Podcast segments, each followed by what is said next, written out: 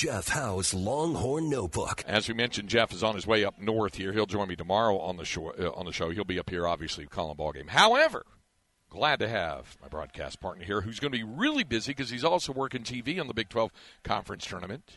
Keith Moreland is here, Metroplex native and resident as well. This is it's always like coming home for you, isn't it? Well, yeah. I mean, uh, I was raised in Carrollton, which is a suburb north, but my, my parents are still with us, uh, thank the Lord, and uh, they're both in Flower Mound. So I've made that track, and I know you've made a lot of tracks to Flower Mound over the course with your family in that, that area as well. So uh, down 360 this morning, and it was traffic. And how about the, the moisture?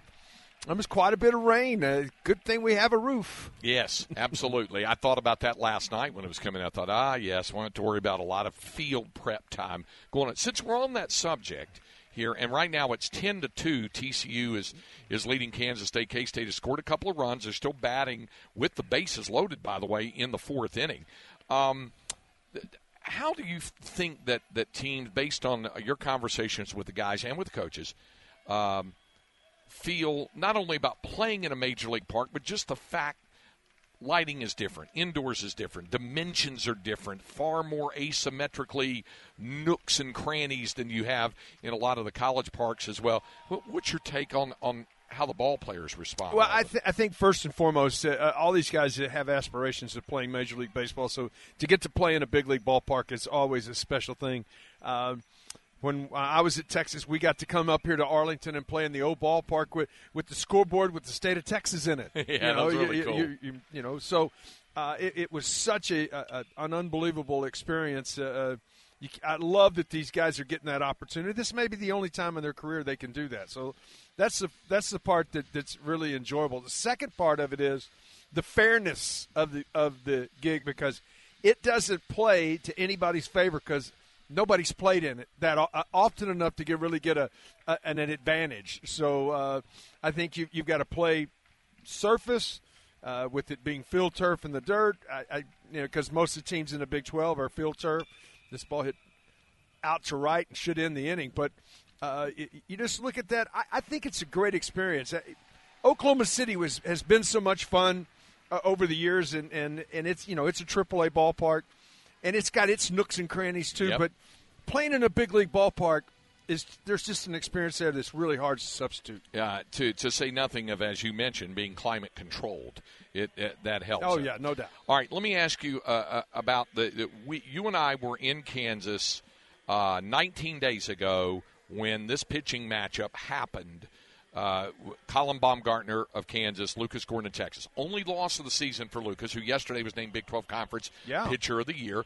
Baumgartner pitched really well there. He pitched really well in Lubbock. Uh, later, didn't get a decision on that uh, last weekend, but he's been really good. He's been their one real solid guy. So he's going to go for Kansas today, and Lucas is going for Texas, and both are going on, on a day's less rest. Yeah, you know, it's interesting. You, you, look at that. I was really surprised. I, I don't know why, because uh, Coach Pierce has, you know, done an outstanding job. And, you know, he said, I probably was the more surprised to see Lucas Gordon going in the game. Baumgartner's got to go. Kansas has got one chance. They've got to put themselves in the winner's bracket, and they got to win. The, they got to win the tournament to get in. So, uh, you know, they're they're they would probably use anybody they have in, in, in, their bullpen today, no matter if he's a starter or whatever, to try to win the game.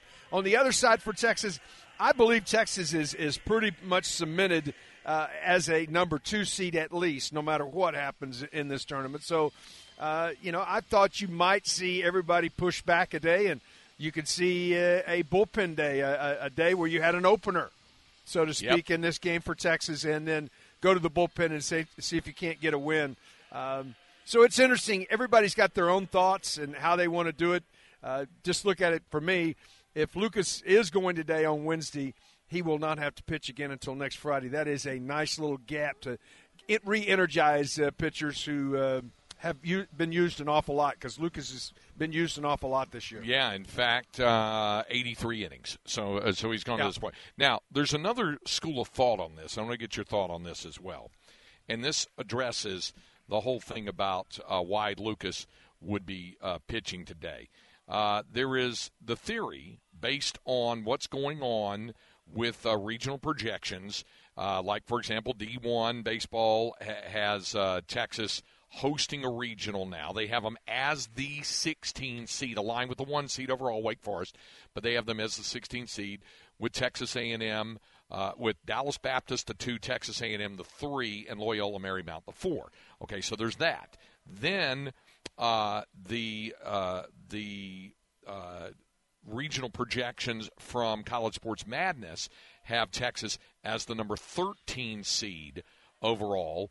Uh, and uh, so obviously they would be hosting a regional, and uh, they have as the other teams uh, coming in to Austin. Texas A&M is the two. They have Texas State in there, although I think even Ty Harrington said the Bobcats pretty much have to win. Have the to win the tournament. Yeah, uh, had them as the three, and Grand Canyon uh, projected to win the WAC instead of Sam Houston as the four as they play that tournament.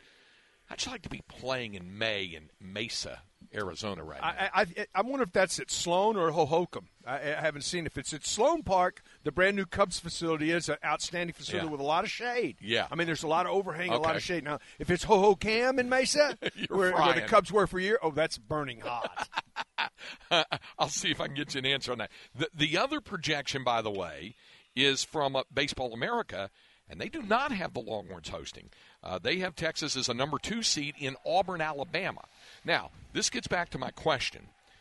There, there is the school of thought that the, the, the best way the Longhorns can enhance their chances to be hosting a regional is to start 2 and 0, at least get to the semifinals, and you see about that, and that a loss to Kansas would do more irreparable damage to the RPI than if you were to spend your top two arms to get to Saturday and take your chances from there. I, no question, and, and I like that theory, and and, and it, it it makes a total lot of sense. Now let's go on the other side and talk about chalks. I think what really would help Texas is let's take the non-power five schools. Okay. just any any conference in the country. Whoever's leading their deals, the chalks. I Yep. mean, East Carolina getting beat, Yeah. didn't help. Yeah. I did, you know, in yesterday's tournament. Yeah. Y- you know, you, you, you know, because there's a lot of tournaments going on across the country, Right. And you start seeing you need uh, you need teams that you need Coastal to win the Sun Belt. You, you- know, Yeah. the, the, all the mid majors, you need the chalks, and what I mean by that, the, the teams that have been the best all year, they've won Mm-hmm. the regular season, they need to win. If that happens, I think Texas got a great chance to be in that 12, 13, and 14 category. If if if a lot of chalks start getting beat, and you start getting some other members that are going to get the automatic bids, and some of these uh, mid majors start getting at large bids, and and that kind of thing. I I think that really, I think that really hurts Texas. That, that's just my. My my gut feeling is if because they know the chalks of Coastal Carolina, if they'll win through and do whatever, they're a host. Right. Right. But if they don't, yeah. and and you look- you look so at you're the, saying that the, the, the non-power fives who are already projected Yes. to host do that so that it doesn't allow, say, another power ACC, five to get in. SEC. Yeah, I got you. Uh, because the, the power of the conferences, it, just looking at, I mean, I spent a long time yesterday on the way up here talking to a couple of different people across the country about this, and and uh, just they are so there's been a, there's a nice separation between the ACC and the SEC and the rest of the Yep. rest of college baseball, and because of that. Uh, uh, if the chalks and these other places don't get there, I think it would really help it Texas in that bit because then I think a team. I think the Big 12 is only going to get one Regional host. regional host. so so so I think five five are guaranteed right now to get in, in my opinion, Okay. and one regional host. Okay. Now, Now, some it- things can change. Yeah, if it's Texas and Oklahoma State getting to the final, Yeah. you think there's a decent they- chance they, they both could- host? they- they- I think they could both host. Yeah, Uh, okay. Uh, I think West Virginia is in some trouble. Uh, uh, obviously, uh, they've had a, they had a great early regular season. Struggled in Austin last week, and because of that, you know they're they're no longer a national seed. No. they're holding on to it for skin of their teeth, and you know seedings don't mean a lot. But if West Virginia doesn't come here and right their ship, they're in real trouble of hosting. Oklahoma State, with their pitching woes of what's going on in their world right now, mm-hmm. I think they've got an uphill battle here this week. That's just my personal opinion. I think the other side of the bracket. So I you- think Texas is in great position. What I'm trying to get to, I think Yeah. Texas is in great position. And there was no way last week, if you asked me the same question, would I give it an answer that I think that they've got a chance to host. But I think they are in great shape. Now they got to take care of business. Right. I think the other side of this bracket, the other bracket, if you will, the bracket two, is the more fascinating one, uh, starting with the matchups that you have today. Because you have a bedlam matchup. You have Oklahoma State, just as you said, trying to take care of business and, and For the fourth solidify. game in a row. Yeah.